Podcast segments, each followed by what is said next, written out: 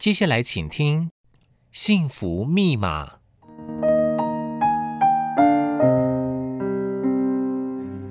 幸福不是实体，你抓不住也摸不着。幸福只可意会，很难言传。每个人对幸福下的定义也都不同。就算你以为找到了幸福，但是打开幸福的密码又是如何设定的呢？请收听《幸福密码》节目，我们每集的来宾都将无私的分享给您他们的幸福密码。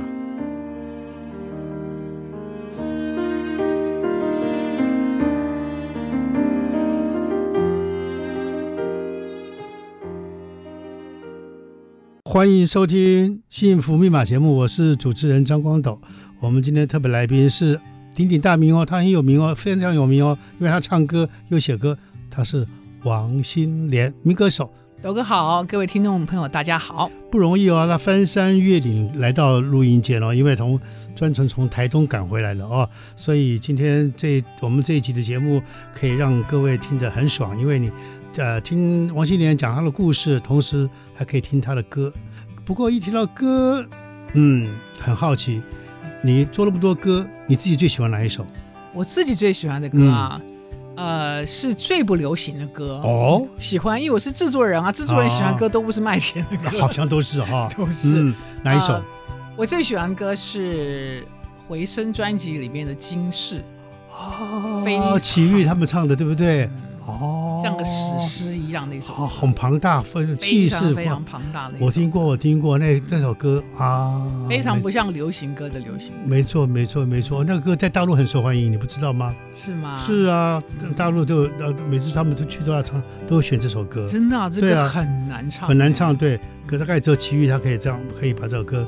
哇，真的是那是天籁。对啊，嗯、那前一阵子他们不是回声重新回声演唱会，他们现场我是第一次听他唱现场，真的非常的感动。哦、真的哈、哦，有没有当场给他流眼泪？有有 是有。可是我想听众朋友们一定不敢相信，因为王心莲莲莲的最脍炙人口的一首歌是嗯风中的早晨，可是据说他最讨厌这首歌坏。实在是听太多次了，是吗？嗯、太多次了，因为那首歌出来的时候是那时候还不会写歌。那时候还不会写歌，是哦，嗯，那个歌是新歌唱片选给我们的。哦，他们不是你写的，no no no，那时候还不会写歌，OK OK，那时候没有写歌，所以跟着音乐的感情是。没有那么深，不是自己写的，OK OK，那是马兆俊他们写的，是是是是，就唱一开始大家唱的很开心，因为那时候很像有一点洋味儿哈，那个那时候他用的和弦，哎，很多人是因为。这个因为这首歌喜欢听英英文歌的朋友，因为这首歌呢就开始听民歌了，民歌了，哎，一个很好的过渡。啊、但对我来讲，就是。怎么讲？因为从那个时候，嗯、那个时候我才多大？我的天呐，那才二十出头哎！哦、那个时候人生就是你被人家用这首歌把它锁住了啊，哦、他就永远在那个状态下来认定你。但是现在的我跟那个时候还差太远，千万八千里，太远。对，所以大家还不停的用这首歌来套在你身上的时候，虽然他的出发点是很怀旧，那个以前那个情感对你的连接没办法断绝，是，是但对我来讲，那个歌已经距离就是现在的我实在太远太远。所以每一次说要来唱这首歌的时候呢，我都觉得有点牵强。真的哈，可是每次民歌二十、民歌三十，所有人都等着这首歌。那没办法，那是如果那样子那样子场合，你就非唱不可。就像你讲的，可是对很多人来讲，这首歌是不可磨灭的记忆。对，在那个时候，那个那个年代，是因为它蛮特别的。是啊，也代表一种美好，一种憧憬啊。我想，呃，对于很多人那个那个年代的年轻人来讲的话，听了这首歌会觉得，嗯，好像有可以闻到隔壁女孩这个。刚刚洗完头的那个发香味，那个香布，对对对对对对，那个香布的味道啊，所以我想那个有让人家有很多的遐想跟嗯这个想象空间了。哦，原来，所以我那天一讲，我说，哎，真的是，我想一定我会我会让很多人摔这个眼镜摔地摔了一地，因为这个是让你这个扬名四海的大作的歌哈。对呀、啊。但其实你刚刚形容那个状态，是很多人对民歌都有这样的连接，是啊、因为那个时候对他们成长的印记太清楚了。没错，哦，太清楚了。嗯。那呃，我想有些歌手他可能身份的转换上，这么多年来没有太大改变，他一直在演唱，然后、哦、在舞台前做很棒的这样的。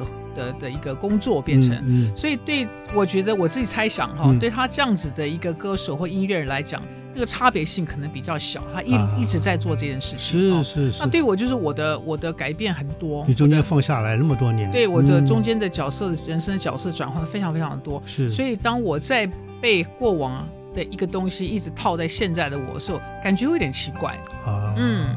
这样讲可以吗？这样明白了，这样我也终于明白了。我想听众朋友们也明白了啊，原来这首歌跟王心莲不能这样做这样的我们一厢情愿的连接哦。呃，所以你刚刚讲，那我想，那你又在怎么样的情况之下，你自己开始学写歌了呢？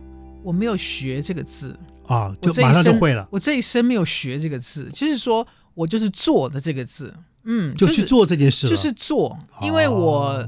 我也不晓得，我觉得人生就很奇特轨迹，就是我我会做的所有事情都不是学来的，自然就通了，都是做来的，做的，嗯，就是你一做做一而再再而三做，你就会了，做中通，对对。哇，写歌这件事情是因为那个时候已经在做音乐一段时间了，所以你生活里充满了音乐。你在滚石当制作人吗？还没有，还没有，还没有进滚石，嗯，还没有进滚，在新格那时候，是那时候就是。在外面走唱啊，然后唱很多演唱会，嗯、就是音乐在你的生活里也占了很大的分量。OK，就有一次我在搬家，嗯，反正那时候年轻时候一听到我离家出走，很好笑。就在搬家的时候，嗯嗯嗯、我在等小发财，然后心里就很多感觉，嗯，哎，突然觉得说，等反正没事嘛，就把吉他拉起来，嗯、哗啦哗啦就开始写了一首歌了。哇，就是因为有有情绪，嗯、然后有文字，然后哎，第一首歌就出来了。然后等到加班好，哪一首？想不想回家？那可能不记得，哦、那很早以前一首、嗯，更早了，嗯，对，更早。然后我就。嗯等到家搬好了以后，嗯、我才会想说：“哎，我写了一首歌耶！”嗯、哦，就开始写歌了，哇就这样开始了。真的，真的、哦嗯，我没有学这个过程。好，好，好，好。可是那现在有没有算过前前后后做做了多少多少首？我没有算，但是曾经有有一些呃做版权帮我帮我整理，大概有、嗯、大概有超过一百吧。哇，超过一百没有一百首、嗯、哦。所以你是从你做歌跟你唱歌，呃，切入来。所以说，虽然你很讨厌，可是我们很喜欢。一般人都说，每个人，我们每一个人的能够长成什么样，其实跟从小跟自己的家庭成长有关系，尤其是家庭教育、跟父母啊、跟兄弟姐妹之间的感情。我是间接有听你提过，呃，说你的父亲以前。是佛学大师，专门教佛学，这点我非常非常惊讶，也非常好奇。然后你自己回头去看，你的家庭让你的生命中又着了怎么样的色彩？我想第一个，我先修正一下，他其实不是佛学大师，可是我爸爸他就是一个那种。就像五四运动那个年代的那种年纪长大，他就是一个穿长袍拿扇子那种标准的文人，古代的文人。啊啊啊、那他接触佛教是从这种啊、呃、学术的一个角度，他是去研究 Okay, 研究，嗯、他喜欢去研究佛学。是是是。是是嗯、然后其实研究的范围还有比佛教更多很多、很多呃形而上的一些一些一些思想、嗯、哦。那那时候他很多学生来家里，他们诶静坐上香。然后讨论，其实讨论内容不只只是佛学而已。啊，对，还有上至天文啊、物理啊，反正很多这东西，所以它的涵盖的面很大，很广，非非常非常广。哦，所以那可以讲，呃，父亲等于是一个呃饱学之士，应该可以这么说，研究佛学的一个一个学者吧，一个学者，以研究佛学为主，所以他有影响你吗？影响你后来对佛学有兴趣吗？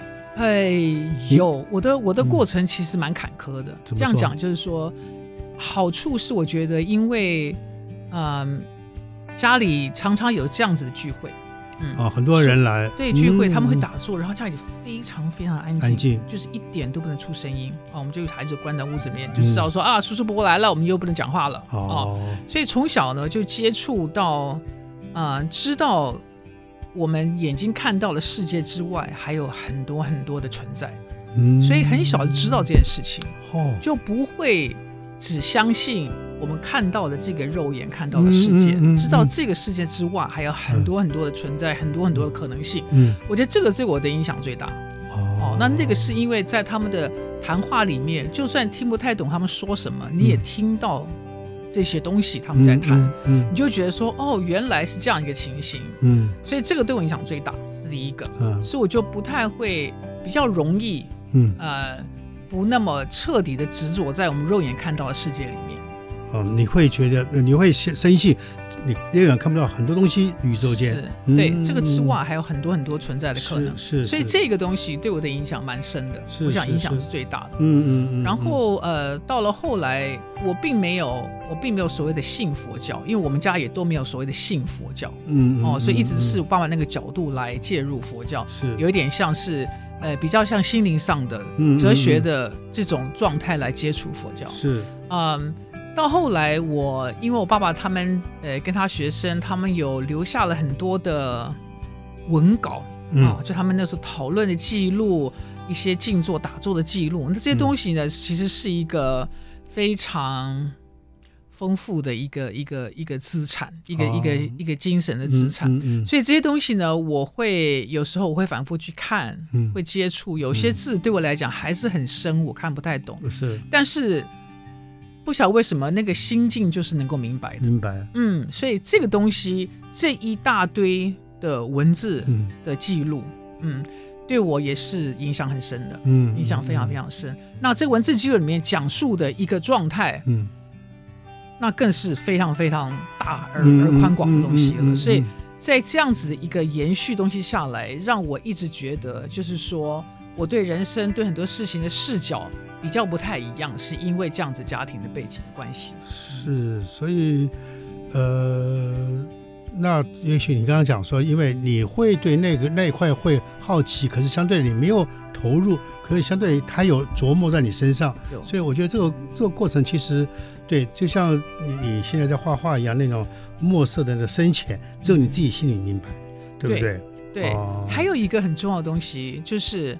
刚刚讲的是我对外在世界的感觉啊，嗯嗯、另外一个东西就是，哎，很难形容，就像就像狗哥你们做静坐打坐一样，嗯嗯、你打坐很很深的时候会进入很定的一个状态里面，是对不对？嗯、甚至更深的里面哈、嗯。那那个东西就是我觉得我的内心里面有一个有一个很坚实的东西在里面，很安静。就是说，当外界的环境有对我很有挑战性，我需要安静的时候，我可以很快的，到里面找到那个东西，嗯、找到那个很安静的、很稳定的那一个点。嗯嗯嗯、所以我常跟我女儿都在讨论这个东西，就是我们用一个很简单讲哈，你的心灵的一个核心一样，其实讲白，但也不管不竟然是那个，就是你的你的心境在最里面有一个很安静、很稳固的那个点。嗯哦，那当外界在很混乱，你需要安静的时候，你可以很快速的在那个地方把自己。把自己的中中央找住，嗯，所以这个东西是，呃，我觉得是很宝贵的，嗯，哦，所以你刚刚讲，你有时候跟女儿聊这件事情，所以相对的，你成长的一些经验，你会投注在女儿身上吗？会，可是我跟她讲话的这个呃角度完全不一样，我不会，嗯，把我爸爸他们那一套，也不可能跟他说，就算搬搬过去，对，他也听不懂，对，可是我会常常会在他的成长过程里面，当他觉得非常的。呃，很混乱哦，很不太舒适，嗯、或者是很不舒服的时候，我都不停的在跟他讲说往里面走，往里面走。因为通常我们的习惯都是往外面找答案，没错，往外面，往外面。嗯、但是从小他被教导的都是往里面，往里面。嗯、哦，当外面越混乱的话，其实越往里面去，到他那个点上去，把自己定住，住把自己稳住。嗯、哦，所以他其实从小这个东西，他变成一个他很明白的东西了，而且也不是什么复杂或什么大道理，没有，就是一个我们常常在。在做的事情哦，嗯。嗯、那在他小的时候，我记得他小学的时候，哎，我们看了一本书，在美国就是这样帮助小孩、小孩、小孩子的去打坐，很好玩，很可爱。哇！他就是很简单的文字，告诉小孩子，嗯、每天晚上你拿个小桌子，嗯、把你最喜欢的一些东西放在小桌子上，嗯，嗯，然后晚上呢，你就跟你爸爸妈妈就在睡觉之前，在小桌子面前安安静静坐一下子，哦，就是这样的动作很容易，但是它其实就是静坐。嗯，所以我跟我女儿小时候也做像这个游戏一样，我们做这个事情。对，她把她最喜欢的东西都放在小桌子上面，我把灯暗灯暗暗的，睡觉之前我们就在一起安安静静坐一坐。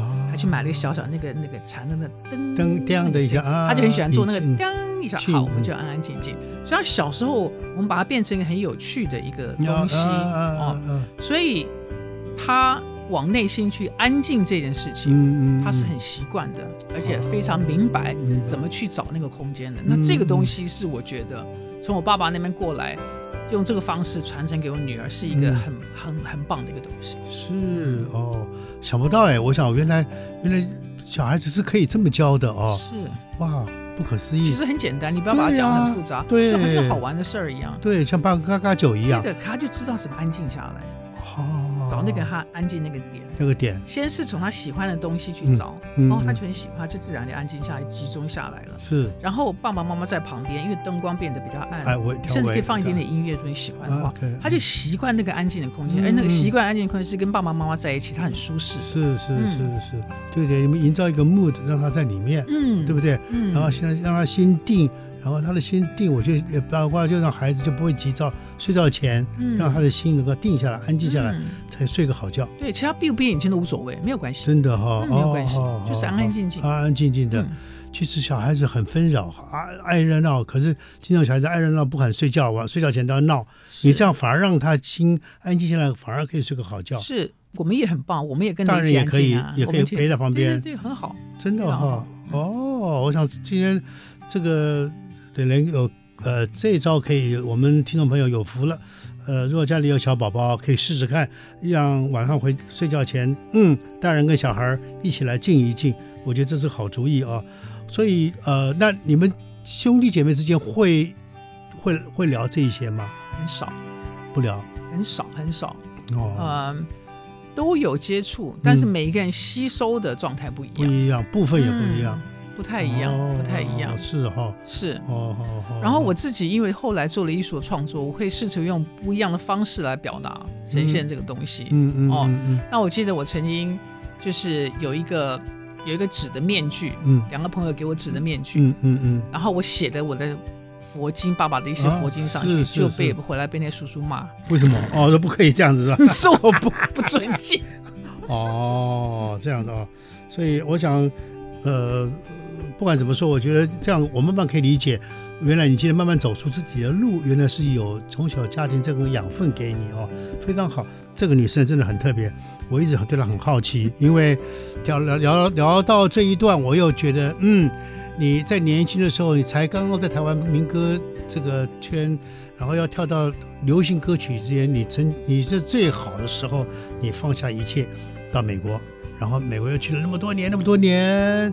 然后在那边结婚生子，然后又离婚变一个人，可是又又拥有你自己的生活空间。然后有一天决定退休了，回来了。哎，你你的一生真的有太多太多的那个转折点。可是我很好奇，你在每一个转折的时候，你都是怎么做决断的？甚至于有没有后悔过？你再有一个转折，是不是走错了？哎，我觉得我从小开始好像都没有后悔这些事情。真的哈，好义无反顾。就是我。我不晓得我对待这些事情的改变，好像就觉得时候到了，该做这件事了，我就去做了。嗯嗯嗯。然后小时候不后悔呢，是因为，嗯，像我小时候很喜欢在巷子里办活动，从小就学校村子里面，我在我在小巷子里面就办很多很多活动，真的，我就是想了就去做了，然后就发生了。然后如果做没有做好没关系，那我下次再做嘛，然后再做别的。所以就是我。我会很沉浸在那个过程里面，而不太介意那个结果对我造成的影响。OK，就是好像我一直是这样子运，一直这样运作的人。运作的人，嗯嗯嗯。然后我又很喜欢重新开始的那种感觉。啊，有些人不太喜欢重新开始，就是哦，陌生啊，不熟悉。嗯。可是我就重新开始，感觉非常的很棒啊。然后你要充满希望，有很多可能性。我喜欢那种充满可能性的感觉。所以你重新开始的时候是充满可能性的，嗯嗯嗯，嗯。所以因为很渴望，也很喜欢那种重新开始、充满可能性的感觉，你就不太会后悔。OK，这样讲合理吗？合理。所以我不太往后看，不太会，不习惯往后回。对，不太往后看。虽然有事情我会去想以前事情啊，情绪上会，但是事件上我不太往后看。我是一个往前看、往前看的人。嗯，但是我也不是。没有没有道理的猛冲一通，嗯。哦，但是我觉得，哎，事情走到这个地步，人走到这，该做这件事情了，我想，嗯，可以了，我就去做了，嗯，我没有太多的 可不可以？这样子，没有太多这样子，哎、啊，我没有太多这样运作的方式，哦，嗯、那这个过程里面其实很好玩，是我记得我十几岁的时候，有一个叔叔给我看手相，嗯，他在很早就跟我讲说。啊，你的手相真是奇怪，好像个八爪鱼一样。嗯、哦，就是说你的你的人生好奇怪，怎么有好多的切割，一块一块都独立出来，段落出来。对，嗯、可是他讲的真的非常的正确，真的、哦。嗯，就是我的转变。几乎没有什么连结性，意思就是说，你从 A 转到 B 的时候呢、嗯、，A 跟 B 之间有点连接，我几乎没有连接，我的那个跳动转的非常厉害。像我在到美国去做，就我的我的工作每一块每一块开公司啊，做售后的，每一块跟每一块之间的行业几乎不衔接，完全截然不同，对，几乎不衔接，嗯、但是。其实你拉大一点来看，它当然都是衔接的哦，嗯嗯、只是从表面上来看，哎，你这个行业跟那行业怎么会连在一起呢？是但是它也可以，也可以哦，也可以，嗯、所以它一直是我的我的生命的那个画面，一直不是连接的线性，它不是的，嗯嗯嗯嗯。然后一直到我，你看我离开美国回来，其实我离开美国之前，我已经酝酿了一年。在我心里酝酿了一年，我一开始其实是有一点点担忧的，但是我心里知道，说我不会因为那个事情而让我不去做那件事。嗯嗯嗯，因为我我感觉到我的生命在往那个方向去，我就跟着那个事在往前走。嗯哦，那中间会发生什么事情，我觉得都是都是 OK。所以等到我真的全部收了回来台湾的时候，我的心是完全开放的。因为很多人说啊，你要回去做什么？你你想好做什么？我都没有想好啊，我什么都没有想好。但是我心里知道我准备好了，我就这样回答。但我心里真的是准备好了。可是像我们这旁观者看，我说你你回来之前，你好不容易考上那个美国的国家公园的那个，应该那个叫请，不是叫那个叫什么叫？不过公公不叫公园的，应该是巡逻员。National Park Service，对，我是一个，我是一个主管。主管，对，我是一个主管。那个人那个位置可能就好不容易那个多好的位置，然后你将来退休啊，退休金一大笔，对不对？你居然啪不要了，登回来了。可是你说你考虑了一年。对，其实我考虑一年。真的哈。还有另外东西啊，就是除了不太往后看之外啊，就是我很不喜欢被困的感觉。当我一直感觉好像在有一个被困住的感觉，我就要离开，你要逃脱了，我就我就不能够被困住啊，不能被这个一个某个局面困住。可是，一般人看你在山野间这样走，在就就那个是多好，那个工作是非常有意义的工作。是啊，是啊，是啊。可是你也可以毅然决然就放弃了。我觉得时间到了，我可以离开了。真的哦，嗯，我可以离开美国。那时候女儿上大学了，妈妈，然后我觉得我自己啊。不晓得，我觉得我跟我心里的感觉就是时候到了，可以做这件事。哦，嗯，我就回来了，就回来了，嗯，就回来了。然后就是一个很很 open 的状态。嗯，然后因为我知道我心里有很我有很多的东西可以给。我知道我自己有多少的斤两，嗯嗯、哦，只是说什么时候用什么方式，在什么样状态下，我可以奉献，可以给，嗯、我有很多东西可以给，嗯、怎么给，给谁，嗯、哦，什么什么状态下，嗯、我就在等那个时机的发生，嗯，那那个等的过程就是非常开放的状态，嗯、哦，那很很有趣的，我回来台湾两个月还不到，我朋友就哦。你在美国居然有画画，来来来，我带你去池上，就把我拎去池上了。是啊，这个事情，你看我人生整个又改变了，完全不可思议，完全改变哦，完全改变，就是你又跳脱到另，好像又又跳到另外一个一个一一个层次去了。嗯，然后就像你说，跟原来完全就一刀就下去了。对，对不对？毅然决然。对，因为其实就像我前面所讲的，我喜欢生命有充满各种可能性的感觉。嗯嗯，所以我在各种可能性之间，嗯。我的对待这些各种可能性，它之间是不是区隔的？是，它没有，它没有那种间断性，它其实是一体，都是一样的东西。嗯嗯。所以，在我的感觉，从 A 跳到 B，B 跳到 C，其实也是很自然的事情，因为我没有去框它。啊哦，但我一般习惯方式，你在想一个可能性，到一个事情是一个框嘛，我们不停的框它嘛，对不对？所以感觉说从这个框要跳那个框，好像很费力，但是我不觉得我在跳框，因为我根本没有框，我没有框，所以我根本没有跳这个动作，是啊是啊，对不对？有框的话就觉得，哎呀，你要越过好难越过，我根本就没有越过这个动作。你就一脚就过去了。对，我因为我没有框嘛。哦，可你刚刚也提到过，你当你发现你慢慢要被框住的时候，你就会跳脱了。对，会。对的，你就不愿意去被局限。嗯，其实也是，也可以讲局限吧。嗯，就觉得说，哎，走走走走走，有些这样卡住了，你就要出来。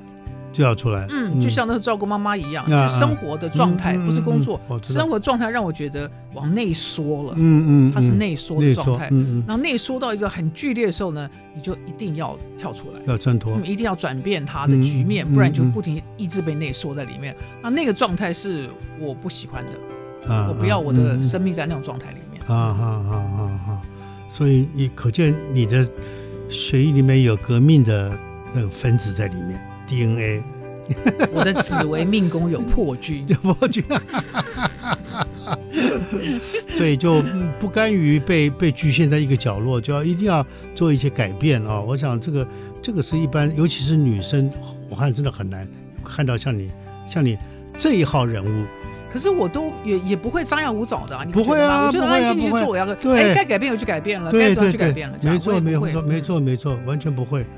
哇，所以所以我想，呃，那你在每个过这个过程里面，你自己会不会把每个过程你都可以安置一首歌呢？有可能，可是要要做的事太多了，太多了哈，哦，无法想象，嗯，真的哦。我们刚刚有讲说《三女归来》，会觉得说，呃，这首歌是你呃，跟你现在的心境有点，跟你现在的遭遇有点像，你就这三旅走一趟，也许几十年归来，你从。上应该是上山下海 归来了，不过现在是扒了山住了哦，是不是？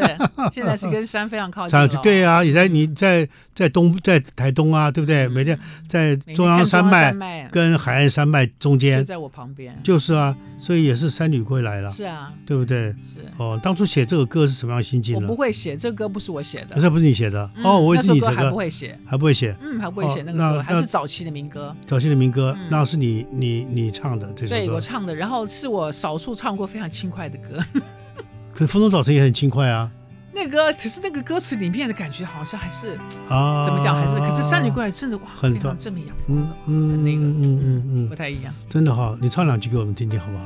当天空飘下轻雨，我走出一方都市，踏上小路，独自漫步。它是一个非常有画面，好好听哦，非常有画面的，很。很那个，真的，哦嗯，很棒的一个很棒，很棒。我等下节目嘛，我要去 YouTube 去找这首歌啊。光是一开口这这首歌就好。所以各位你们呃听众朋友们有空记得上脸书的话，每个礼拜六去找王心莲她的粉丝页，然后她每个礼拜六都会有一篇很棒的文章，加一首很好听的歌，是她自己唱 live 的。要查脸莲说，然后有他的歌跟他的文字，好吧？呃，因为我面对女生不好意思问你几岁，可是相对的，因为我知道爸爸当然早走了，妈妈妈还在，然后你们前阵子为了安置妈妈费了很大的功夫，相对的，妈妈因为安置的问题，所以说要回到你自己身上，你自己又对，呃，应该怎么说？对你自己人生的后半段，从母亲到你身上有怎么样的连接想法？这个问题其实很难。很大，因为非常非常大。对啊、呃，我跟妈妈的关系有点复杂。嗯哦、呃，嗯，就是因为我是家里的最老幺。嗯嗯，其实我妈妈是最疼我、最喜欢我，因为她因为非常我非常像她，个性也像她。小时候，但是呢，嗯、呃，因为家庭的环境的关系，爸爸早走。对。那妈妈要拎拎着这么孩子要长大很辛苦，没错，所以她更不太可能有时间来在情绪上照顾到我们，我们一定要自己拉把拉呼噜哗啦就长大了，对，每个小孩都要这样长大，所以所以在在情绪上的他是没空照顾你们的，嗯，没办法的，那是为了生存哦。但小时候不明白，不明白，就觉得说，嗯。没有在妈妈那边得到想要得到的啊的一些东西，嗯嗯嗯，因为我没有爸爸，对不对？所以我当然只有能找妈妈了，妈妈了，对不对？我又没有祖父祖母，什么都没有，对啊，所以那时候就觉得说，好呗，那就要不到嘛。然后十几岁的时候，就是做十几岁的事情，对不对？然后就就把妈妈在心理上把她推开了，啊，你自己把它推开了，因为没没没有没得要求了，没有没有期待了。哎，然后其实还有还有很多很复杂的元素，但是就是做了这么一个很明显的动作，十五岁把它推开了这样子。嗯嗯。然后推开了以后呢，其实到后来我们之间的交往变成是，哎，我至少从我的角度上来，就我一定要在距离之外，我才能跟他好好相处。嗯，但是妈妈是一直觉得。很像我很爱我，我看你啊，好多没事啊，很爱你啊，这样讲。但是我的感觉一直跟他的误差其实很大，而且越来越大。那后来我离开到美国去以后，其实那三十年有一点，就是我在外头的距离之外，其实我才能维持我们这样的母女关系。嗯，就是我每一次回来，嗯哦，就一个礼拜、两个礼拜，短期的大家都很好。然后该谈的都没谈，该说都没说，都没说，因为他根本没有办法跟你说。嗯。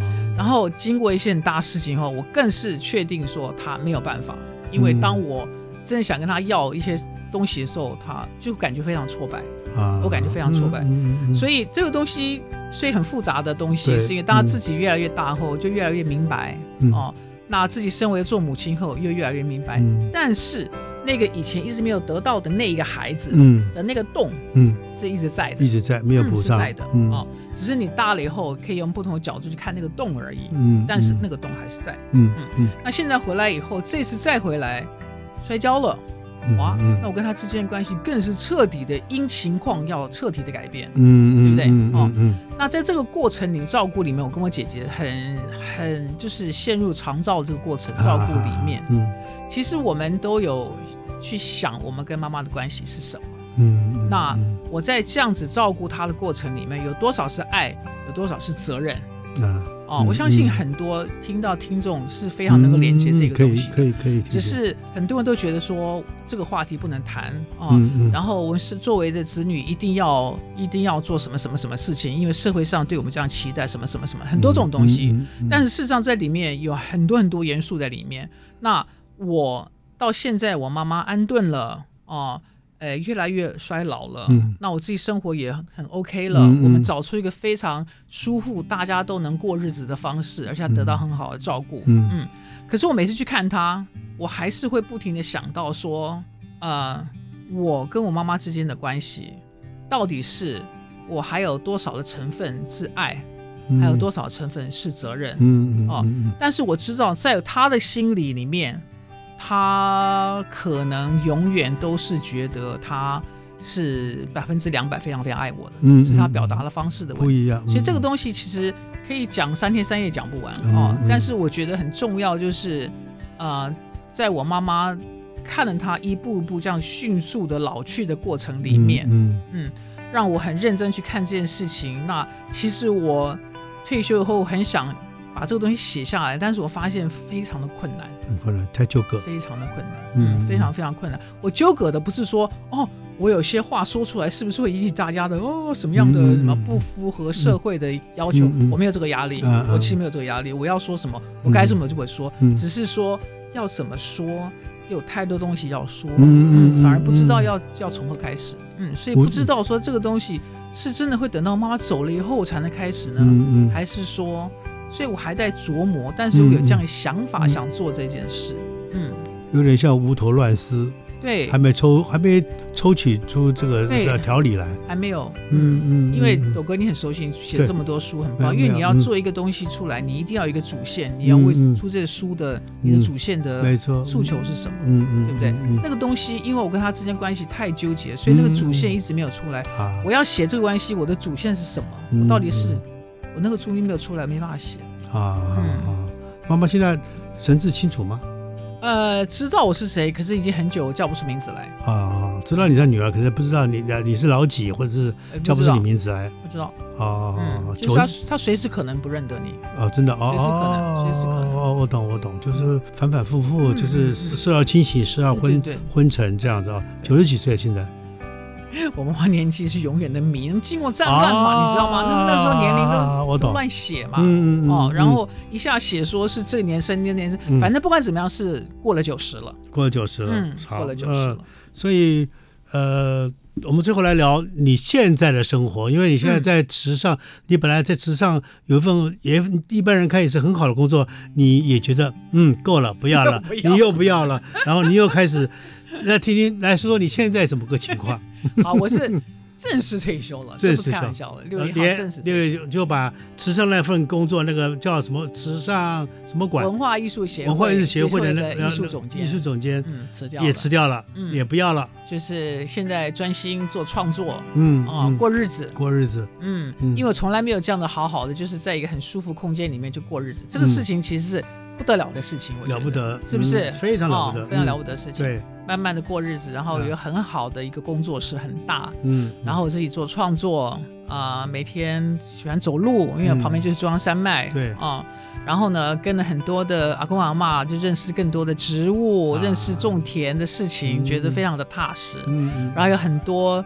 从事艺术创作的朋友在那边，大家聊很多想法，这个部分给我很多的养分，很棒。是是。然后我还在那边，就是有机会的时候，我就会开一些课程，一个工作坊，就你带带学生。对，就是把，哎，我以前玩出来一个很好玩的一个东西哦，就是。呃，把一些墨啊、宣纸啊、冷蜡呀、啊，很奇怪的东西，把它玩在一块儿啊，大家弄弄得很脏，嗯、可是就是可以跳出以前学艺术那个框框的这个东西，是。在工作里面、工作室里面玩，嗯啊，所以有空的时候呢，我也开开一些工作坊，是哦，所以大概就这样过日子呗。然后有事情我就上台北来一趟啊，嗯嗯，没事事我就不上来了。是是，台北这边还有台北有很多和你的好朋友啊，是是，可是越来越多人想到池上来呢。对啊。是啊，所以有有就有一些朋友就羡慕你的同时，也很多人朋友承认说都有吃上病，因为久不去就会生病，就想去了，对不对？很多啊，对啊，很多，对啊。所以你现在那个宅院，你等于住那个宅院，所以你这边变变成你生活在那边，所以你的工作在那边，是教室也那个地方，嗯，所以在周遭你也认识更多更多的朋友，对，对不对？那会不会有一天你又说我不要了，我要再碰到别的地方去？可能啊，也有可能。我永远没有关门啊，真的哈，门不要关啊，没有关啊，没有关，有可能啊，有可能是吧？不知道啊。对啊，就像你像那个宅子，我去过，好像有三个门还是四个门，随时店长对呀，有个东乡西厢，对对对对，随时换就一个门又钻出去了，对不对？然后还有两个小，还种菜嘞，还种菜，对，你有在乡下一定要种菜啊，要种菜，嗯，很有成就感啊，嗯，很有成就感，呃，所以我想听了磊盐这样讲的话，我想，哎，你的人生。应该是着实有趣，有趣到没有任何的框框，然后具有无限的可能。过程好玩嘛？对、啊，不要去想结果，就是过程好玩嘛。嗯嗯嗯，那个过程，问题是有多少人羡慕你？是吗？对啊，多少人羡慕你？现在等于无牵无挂，虽然小孩大了也不要你管，可是你只要把自己管好。相对的，有任何的理想抱负，我就去做了，我根本不要考虑太多了，对不对？那这点是表示你挺有智慧的。哦，谢谢谢谢啊。我反正就顺着，哎，感觉该可以做了就去做呗。嗯，但你有首歌就是不是就写，是不是你当那时候就已经有有这种预想，就是你做那首歌，呃，往天涯尽头单飞。对，往天涯。嗯、那个是就那个人生阶段啊，就二十二十七八岁那个时候，跟华娟、郑华娟一起，嗯、我们两个都要离开台湾了嘛。是哦，他到欧洲去，我到美国去。